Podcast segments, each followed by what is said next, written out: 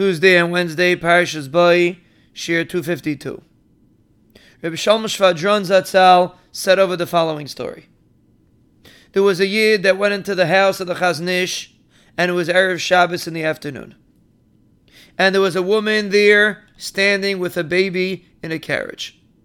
And she was asking for a bracha for her child who was Rahman sick, that he should get better. And the Chazon Ish was sitting there and he didn't say anything. He was silent. And the woman cried again and asked, Could you please give her a bracha? The Chazon didn't respond. And she said it again and again and again. Finally, the Yid that was standing there went over to the woman and said, Please, do you not see that the Chazon Ish is not answering? Why are you continuing?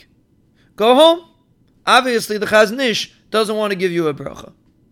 Immediately, the Chazon Ish turned to this individual and he told him as follows Did she come to ask you for a bracha or to ask me for a bracha?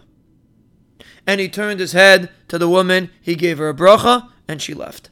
Obviously, this Yid felt very bad. He went home embarrassed. He caused pain to the Chazon Ish. Immediately on Motzei Shabbos, he traveled back to Bnei Brak and he went into the Chazon Ish. Chazon Ish accepted him, besaver panim yafas. He smiled at him. And the man said he felt all bad, chas v'shalom. He didn't want to be mitzayir the Chazon Ish. Chazon Ish told him as follows. He said it in Yiddish. He said, a woman is standing here, and she is busy with emunas chachamim. Why do you have to disturb her? This woman was waiting for the bracha, and she kept pushing and pushing with emunas chachamim. You want to stop the tremendous chus of Emunas Chachamim? And that's the lesson that we see from here. Should we be disturbing again and again and again? That's a different discussion. But when a person goes to an Adam Gadol for a bracha, he is demonstrating Emunas Chachamim. And it's one of the most powerful zechuyos that a person can have. Perhaps the Emunas Chachamim itself can bring the Yeshua.